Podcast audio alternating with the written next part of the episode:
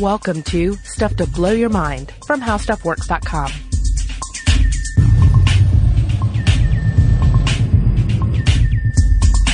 Ladies and gentlemen, I am Julie Douglas, and not with me today is Mr. Lamb, who is out of the country. Instead, one very brave soul joins us today. The one, the only, Allison, voice like silk, Loudermilk.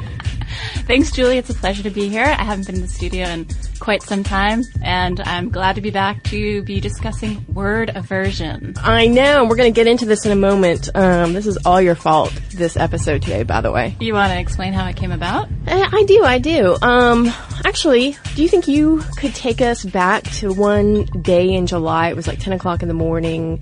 There was a fire drill here at How Stuff Works. We were all congregated in the parking lot. I can take it from there. So yes, we were congregated in the parking lot in Georgia. As you know, it can be quite a warm place in the summertime, and it, it can also have a fair amount of moisture. Mm-hmm. So I do believe I made the comment that it was feeling a little moist outside.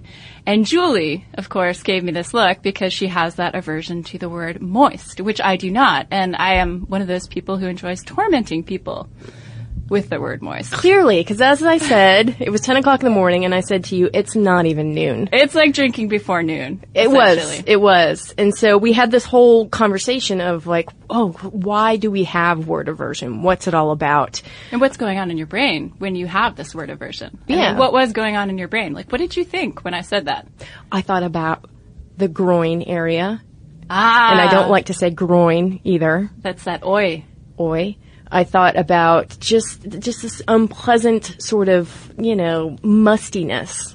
And this is all out of the context of food, by the way. If if someone is saying that something is, you know, there's this cake and it's moist and redolent um, of, you know, fruit trees in May in Then Spain, it's okay for you. th- totally fine. Because you're reframing. reframing. That's the key. That's the key, Is we're going to find out here. So it turns out, though, I'm not alone with this whole moist thing. No, no, you're not. Definitely not. So there was a 2012 Huffington Post entry that I, I happened to come across, and perhaps some of you saw as well.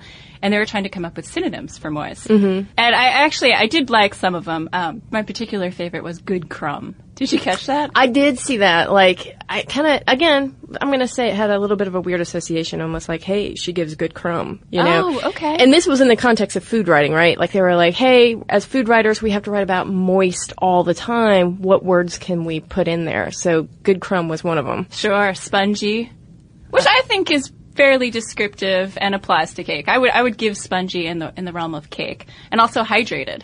Hydrated, not dry. A little That scientific. Yeah, yeah, hydrated was good. Um, cause it was like, yeah, that's a hydrated piece of cake I just ate. And then not dry was another one. But then I thought, you know what, these are all sort of paltry. I don't know that there actually would be a stand-in for moist when it comes to culinary writing. Yeah, I, I think moist works well, and thus its prevalence uh, to describe cake of all sorts. Nonetheless, moist just continues to rise as this word that is much maligned. And I wanted to point out that the New Yorker had a blog post called Words Came in Marked for Death. And this was a, a Twitter game show that they started called Questioningly. And one of the first installments was, hey, if you were going to remove a word from the English language, which one would it be? And again, moist got marked for death. Yeah, I also heard that slacks came in pretty high on that list. Slacks, yes. I might have nominated dungarees myself. Oh, dungarees. I think that's kind of quaint, though. I do. I think it's kind of quaint, but it's also I, for me slacks and dungarees. I, I kind of they're interchangeable. I saw trousers on one list as well. Oh, I like trousers. Yeah, that's trouser has an elegant connotation for me. How about you? Yeah, same thing. And I think that's what it all boils down to is that for me, that seems kind of like a fancy word for pants. And everybody has their own, you know, idiosyncrasies when it comes to these likes and dislikes of words. And I was thinking about this too. It even uh, probably comes up in your profession. So if you're a teacher, probably one of the most maligned words for you is the word like. Right? Oh, sure, absolutely. Did you read the Vanity Fair post in which Christopher Hitchens railed against the uh, usage of like as a placeholder and just its craziness in the English language? I mean, I even hear it out of my, my daughter. Yeah. So it's all well and good that we have these grammatical pet peeves, words like irregardless, words Eh. such as like, which we already discussed. But we're really talking about words that you have a serious distaste for. And the folks at the Language Log, which is an excellent blog run by a bunch of linguists, um, and in particular, there's a, a, gentleman by the name of Mark Liberman who has written and commented and aggregated posts on the subject at length. And he kind of uh, has taken on the task of defining word aversion. And it, it's really this physiological response. Mm-hmm. I mean, does it make your skin crawl? Yeah, it does, and I think that's the mystery of it. Like, how could a word elicit a physical response, and how could you, you absorb that into your body like that? And that's what's so fascinating. Yeah, so we really have to dig into the juicy and perhaps Freudian territory of the associations. Oh, and we will. So you want to give that a start, Miss Julie?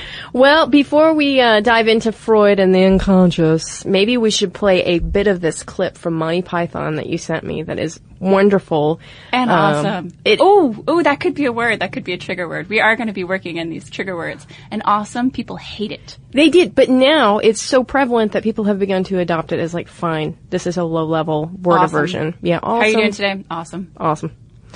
Um, it's, I think it's in the realm of like you know, in terms of pet peeves. Uh, but this Monty Python clip in which there's a kind of Downton Abbey-like congregation of family in a drawing room commenting on their pastoral aristocratic life, uh, they, they begin to talk about certain words recidivist. and recidivist. And, uh, and they talk about lovely woody words and dreadful tinny words. tinny. So let's have a listen there. Gone. What's gone, dear? Nothing, nothing. Uh, just, just like the word, it gives me confidence. Gone. Gone. It's got a sort of woody quality about it. Gone. Gone. Much better than newspaper or litter bin. Oh, frightful words. Perfectly dreadful. Uh, newspaper, litter bin, dreadful tinny sort of word. Tin, tin, tin. Oh, yeah, don't say tin to Rebecca. You know how it upsets her. Uh, sorry, old horse.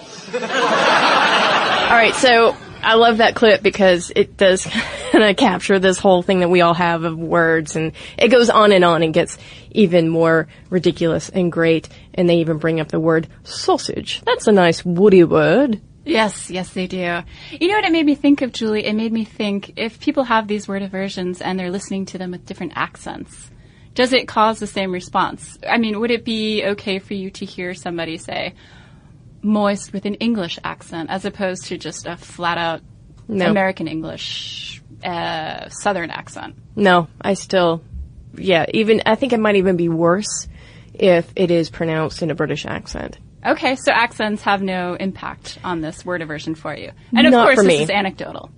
Totally anecdotal. And as we'll dis- discuss, this uh, word aversion is not well studied. It probably should be because it would be fascinating to know if, like a thousand years ago, if there were certain words that you know got on per- people's nerves and why and, and and how contextual, cultural that was.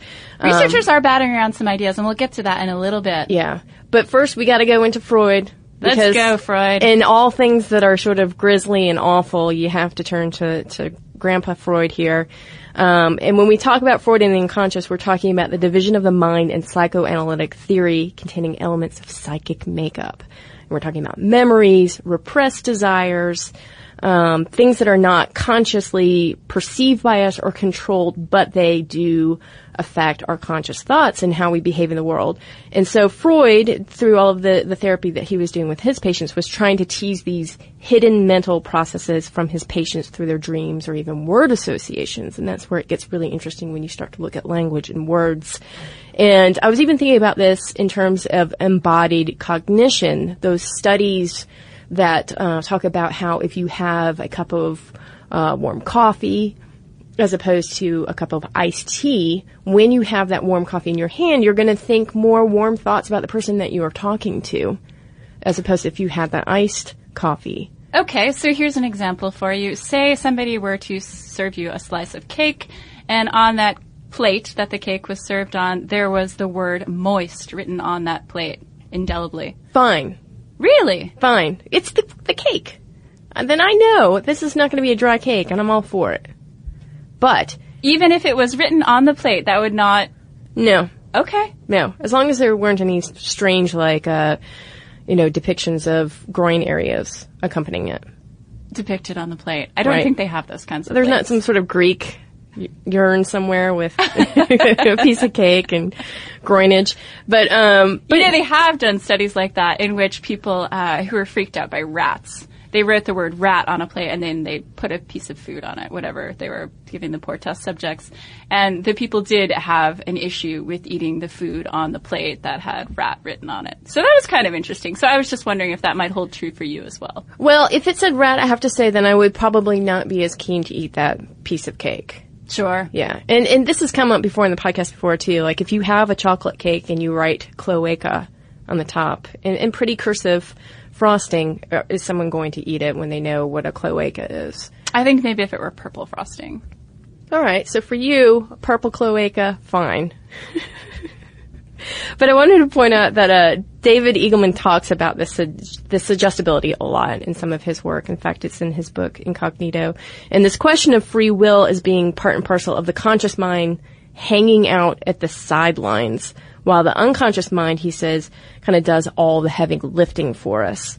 And ultimately, it de- it sort of delivers that burp of consciousness that we perceive, which I think is really interesting because he says, you know, with some things that we have those aha moments, that Right. those moments could have been in the works for weeks, months, or even years.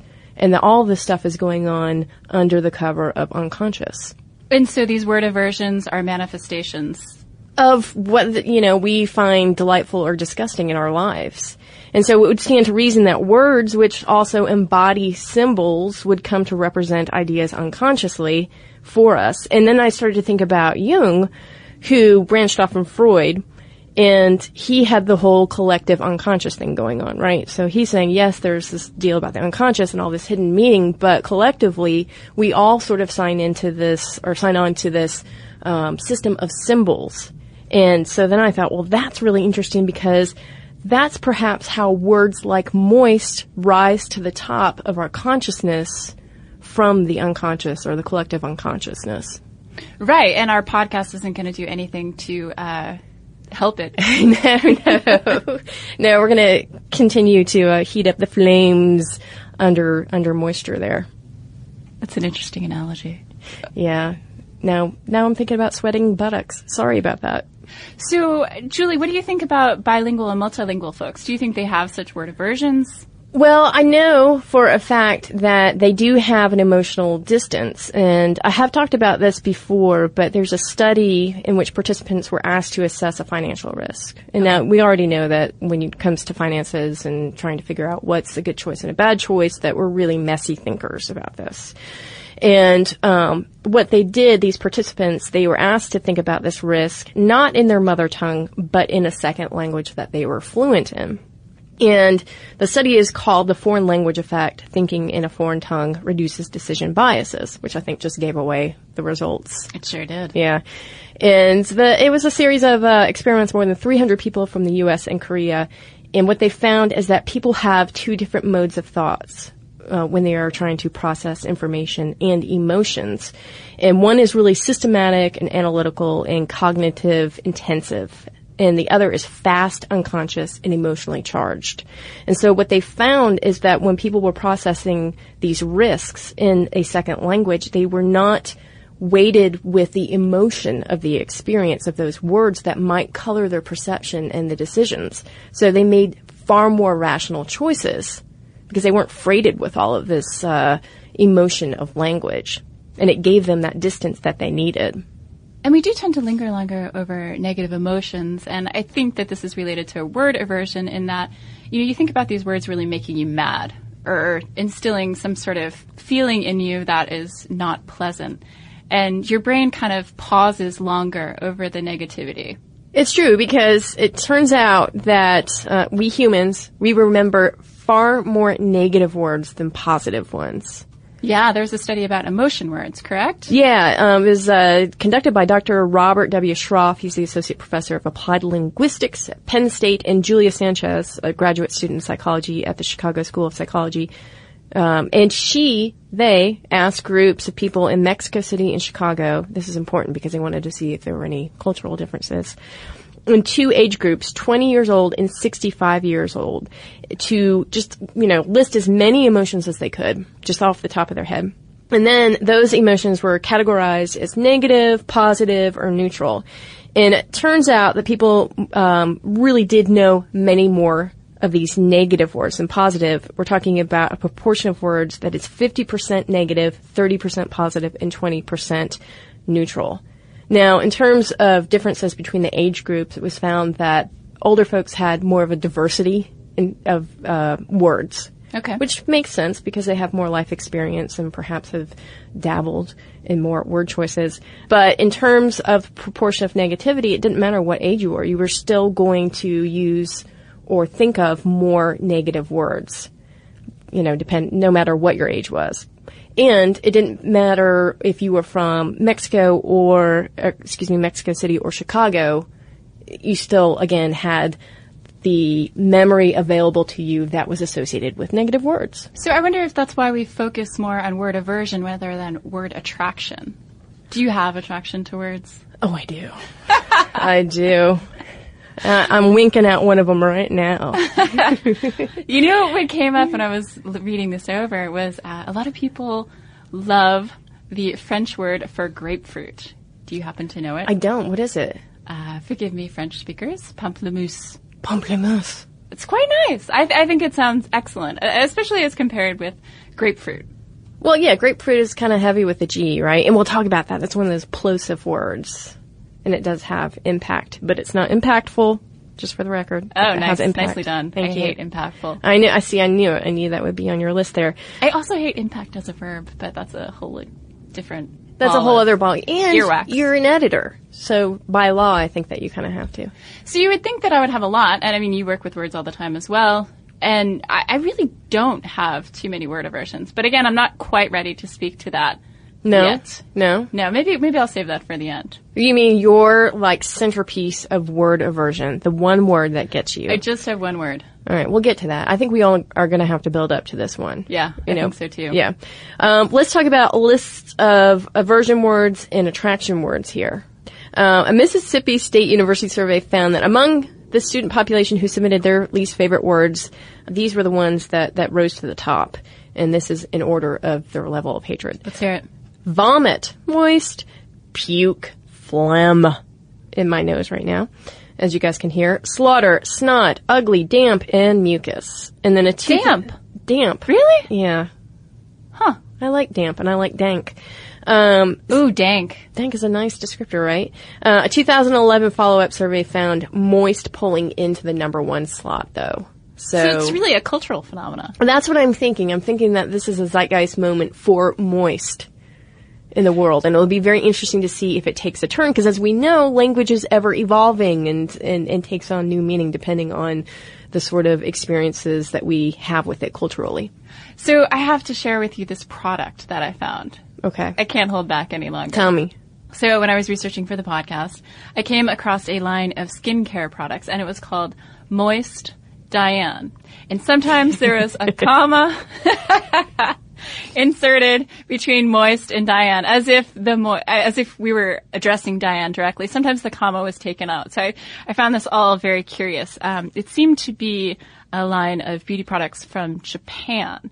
So I think obviously that can cause some problems, uh, just as far as naming products and then uh, extending those product names to other languages and you know what are the connotations here that's really tricky territory Yeah, and we'll talk more about uh, you know how corporations use language to manipulate in a moment. But you're right. There's a like if you don't have the correct like, whoo, this is not a word that you want to necessarily use with a comma and then put someone's name next to it, then you just don't know. That moist Diana right now is making my tear ducts in my eye really active.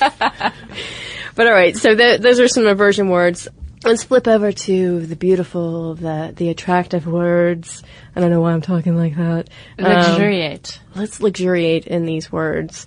Uh, according to Ben Zimmer, writing for Visual Thesaurus, the word selected uh, the most often as favorite is love. oh really Yeah, okay which I thought, okay, that's that's sweet.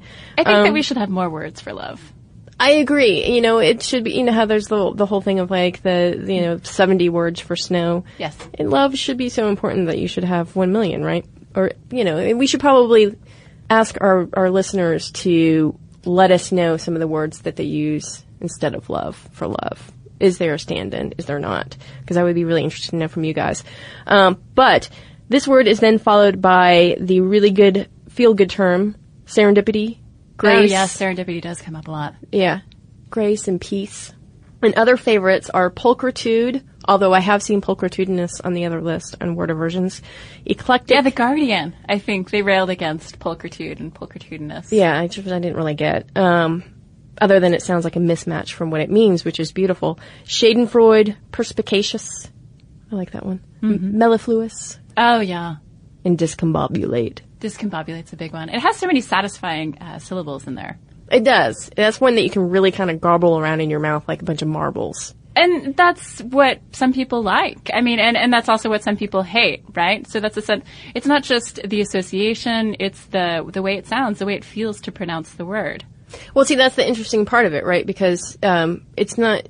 Yeah, you, it's like a physical response, and that's that whole embodied cognition. That if you do something physically, then your your brain will follow and have those sort of patterns. So if you have discombobulate in your mouth, then you feel sort of like you're luxuriating in language.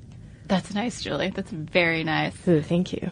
So for some reason, the uh, the oi diphthong has gotten a bit of a bad rap. Well, because it shows up in moist and groin. Goiter. Goiter. Goiter. I love goiter. I just love it. Should we discuss what an oral diphthong is? Go ahead. All right. Uh, what we're talking about are gliding vowels in a one-syllable word. So it uh, diphthong actually translates literally to two voices or two sounds. So it's not just like your straightforward um, clip, right? It's cow, ow, cow.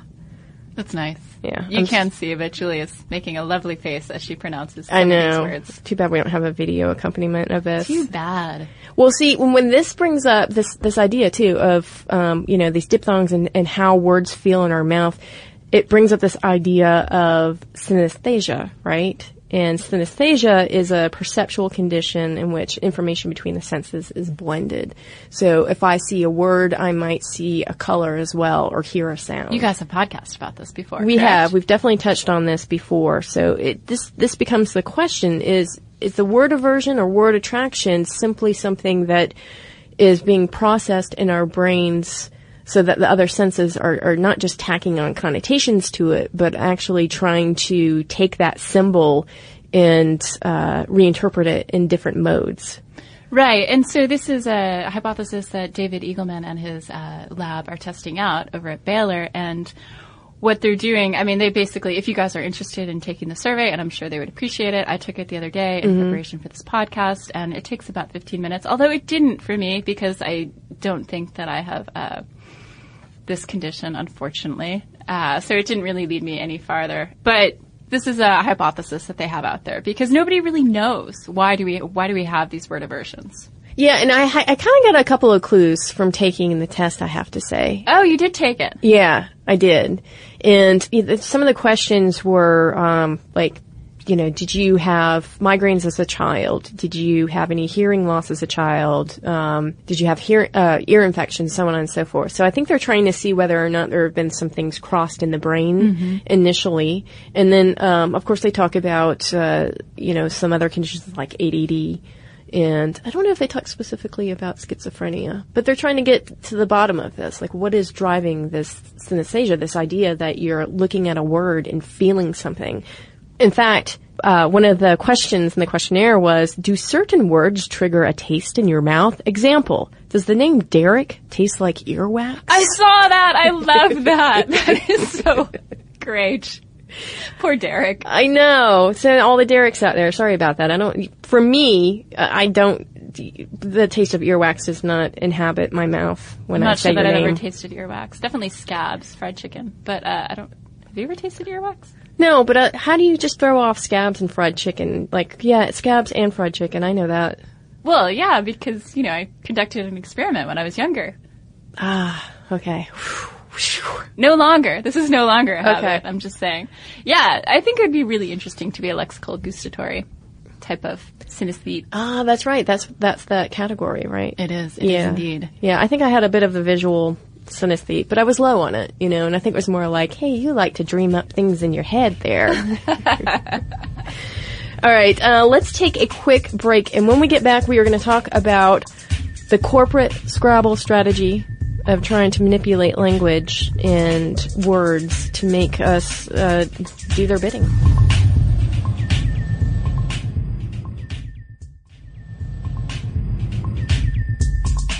All right, we're back. Did you did you catch any of the, the flagged words from either of the lists in there? Yeah, gossamer. And fetching. Fetching, also very nice. Beleaguer. What do you think about beleaguer? Okay, that wasn't in the advertisement, but I like beleaguered. I like beleaguered better than beleaguer. you were feeling beleaguered by all the uh, podcast research you had to do. It's yeah, it's more impactful. but squab, squab was on the list. squib squab. Squib squab. So squab is a kind of bird, right? And uh, I, for years I've been saying squib squab. I didn't realize that that was a word that had risen to the top of maligned words. Also cornucopia. Yes. And in fact, we we have a little thing we're going to do at the end here. We're going to construct our own sentences of, of words. Oh, okay. I don't. Cornucopia shows up in my sentence, by the way. Okay. And I invite listeners to do this as well. Yes, do do send us your crazy word aversion sentences. Yeah, because the uh, the idea is let's see if we can really make people um, sort of wince here. Um, all right, so manipulating language. We've got corporations, uh, Masters at this. masters at this, and you brought this up the other day. You were like, you know what? The the letters X and Y they're used in a lot of products, X and particularly Z. excuse me, X and Z. You want to go for those big Scrabble jackpot letters. Yeah. Just make them stand out. Although I don't know that it does anymore, just due to the preponderance of X and Z um, in ph- particularly pharmaceutical names. yeah, and that was the idea, right? At first, that they were being used so that they would stand out in the market. Yeah, I mean, think Xanax, think Zyrtec, uh, Zoloft. What other ones you got, Julie? Oh, um, I I don't know. a lot. Zufia, Zufia. Are you making that up? Zinnia, Z- Zaya. Yeah, so it seems like linguists and uh, working in tandem with corporations could wade into a whole world of trouble. So you do want to consult the linguist when you're figuring out what you're going to uh, name your venerable product. And so um, a lot of corp- corporations have gone with the X and Z strategy. But I mean, there's also just the word itself. Okay, for example, do you remember when that tablet called the iPad came out? what is it? Have you heard of this thing called the iPad? Oh yeah, yeah, yeah. That the thing. Yeah, yeah, that thing where you do the thing and you and the thing, and then your kid just takes control of it. Yeah, I know that. Yeah, so I remember when iPad first came out, I was thinking, huh, that's really odd that they would name something after a you know a female um, product. You were Uh, thinking of pads. I was thinking of sanitary pads. I was thinking of sanitary pads. Thank you. And then eventually, the iPad did its iPad thing and took over the world and is uh, running for you know world dictatorship. And uh, the iPad kind of left my brain uh, with its association. So I think that there's very much a case, again, anecdotally, in terms of words ever evolving and in terms of our own personal associations with those words changing. Because, tell you the truth, it's kind of flipped now. So hygiene products I almost think of as sort of sleek. like an iPad. It's weird the way that works. I thought I saw you on on the train the other day, um, just flipping out a pad and then just kind of typing on it and looking around and looking like very self satisfied there. yeah. Yeah. I, I wasn't sure that was a pad, but now I know. Um, all right, so th- that's this idea, right? That you can reframe and you can retrain your brain.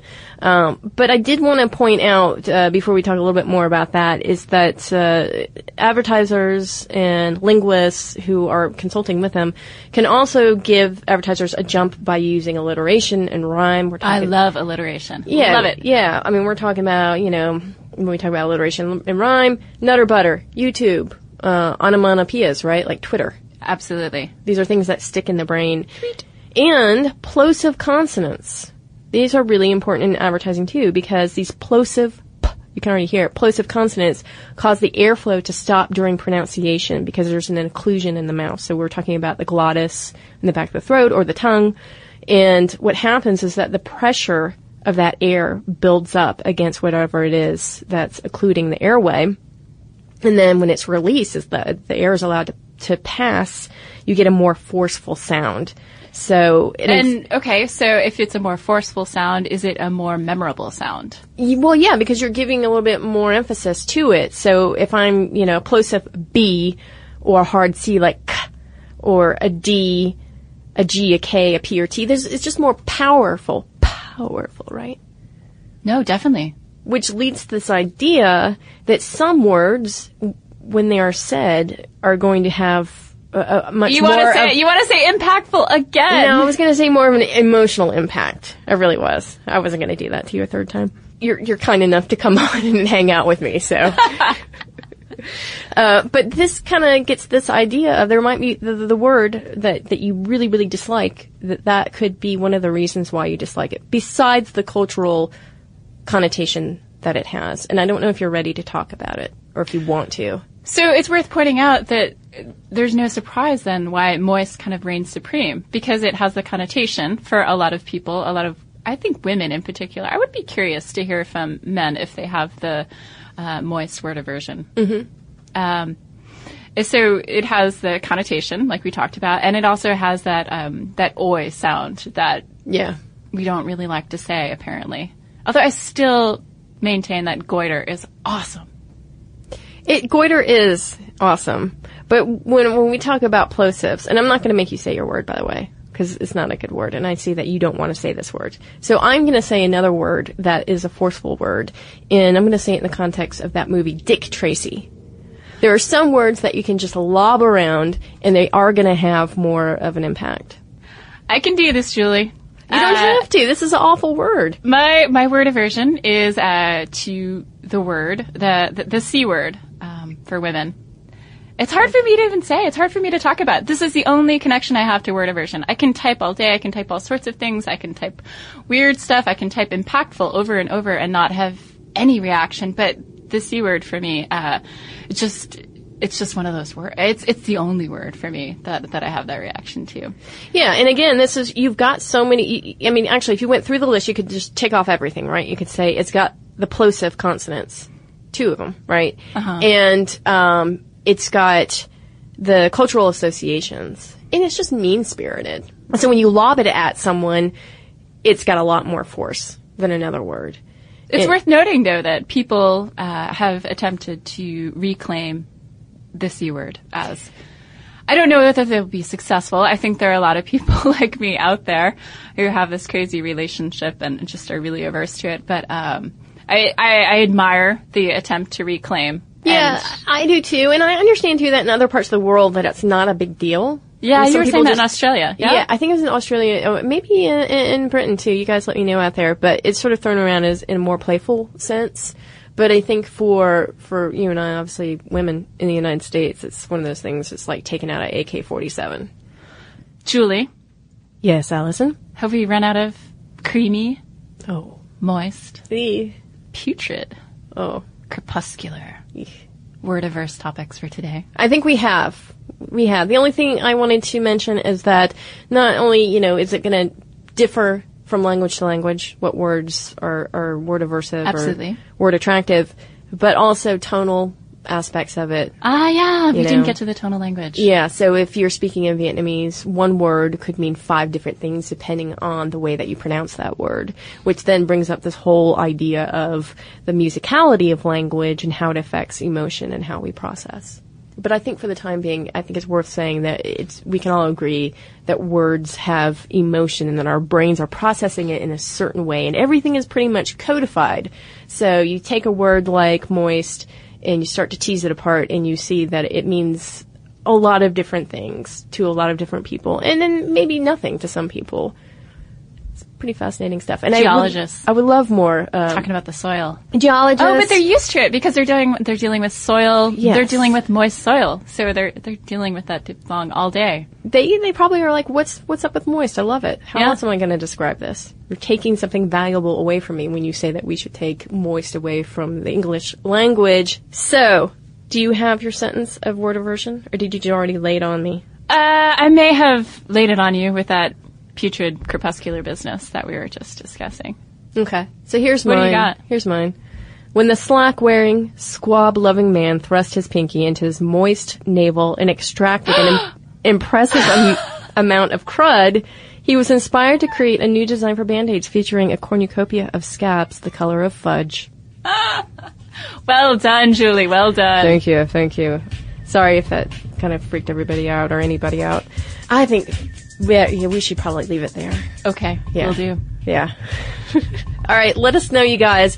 Do you have word aversions? Do you have a sentence of word aversions you'd like to share with us? Oh, we'd love to hear them. We would really, really love to hear them. And, you know, do you have any thoughts on how we overlay words with intended or unintended meaning based on our experiences in the world?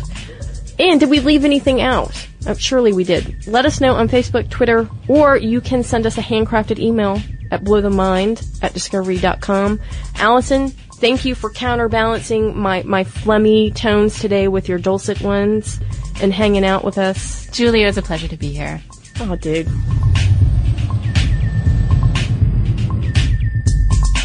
For more on this and thousands of other topics, visit howstuffworks.com.